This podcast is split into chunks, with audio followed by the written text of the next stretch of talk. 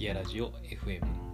このチャンネルでは株式会社ピアロッジの開発する音声アプリピアラジオの開発の裏側をお伝えしていきます。今日もマサ斎藤がお届けをしていきます。えー、っとですね今日何を話そうかなと思ったんですがピアラジオというアプリをどんなユーザーの方が使ってくれてるのかという話をしていきたいなと大きくは4パターンぐらいのユーザーの方が今いらっしゃるかなというふうに思っているんですがいわゆる一般的な Voicy であったりとかスタンド FM であったりラジオトークであったりとかああいった音声アプリとはちょっとまた違ったユーザーの方なんじゃないかなというふうには思っています。で具体的にはですね4パターン自分と向き合いたい内省型のユーザーの方、えー、どんな方かっていうといいねとかフォロワー獲得とかに少し疲れてしまって SNS とはちょっと距離を置きたいなという方であったりとか外向けに発信をしていくというのではなくて自分らしく声を残せる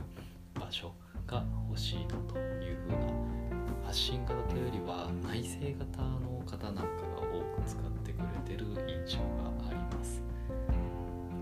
で2つ目のユーザーの方のパターンとしては SNS だとなかなか弱音を吐けないユーザーの方。表舞台に立たれてる方とかそういう方が多く使ってくれてるかなと思います。えっ、ー、と例えば経営者のか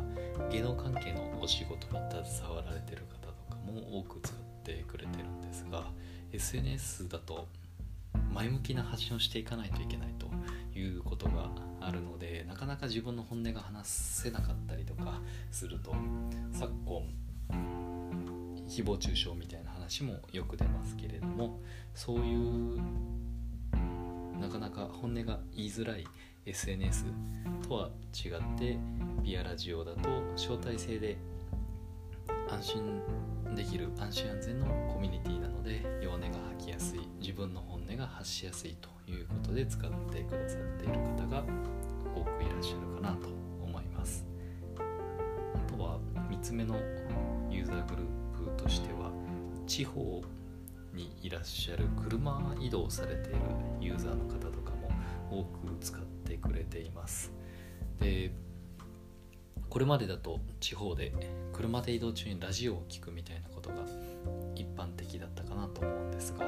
ラジオではなくて自分と同じような境遇の方の一般の方の話を聞いてでなおかつ本音の発信ですね。を聞くことで自分の視野を広げたりとか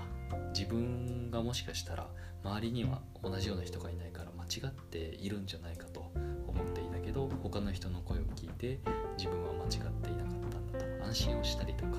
そういう地方で車移動しながら声を残したりとか声を聞いてくださっているユーザーの方がいらっしゃいます。で最後のパターンが地方からの状況一人暮らしのユーザーの方。大学生の方とかあとは社会人でも転職で東京に初めていらっしゃった方とか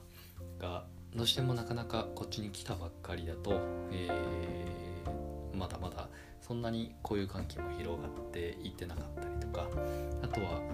まあ、こういったコロナのご時世なのでなかなか外に出るタイミングがなかったりするという中で誰かに、えー、触れたい。誰かの声を聞いて孤独を和らげたりとか自分の何気ない発信にもリアクションしてくれる場所があるとかそういうことを求めてそういうことに価値を感じてピアラジオを使ってくれているように思います。大きくこういった4パターンのユーザーの方なんかが使ってくれているコミュニティかなと思っていまして。なのでうーん発信を求めるインフルエンサーになりたい方とかだとそんなにですねうん居心地良くないんじゃないかなと思うんですがえっ、とまあさっき話したような、えー、自分の気持ちとちゃんと向き合いたいであったりとかそういうユーザーの方にはすごく居心地がいいと感じてもらえるようなコミュニティになっているんじゃないかなと思っています。もし興味ある方いらっしゃいましたらまもなくApp Store 公開ですので事前登録も、えー、OK してますのでぜひぜひ事前登録よろしければしてみてください。それでは本日もお聴きいただきましてありがとうございました。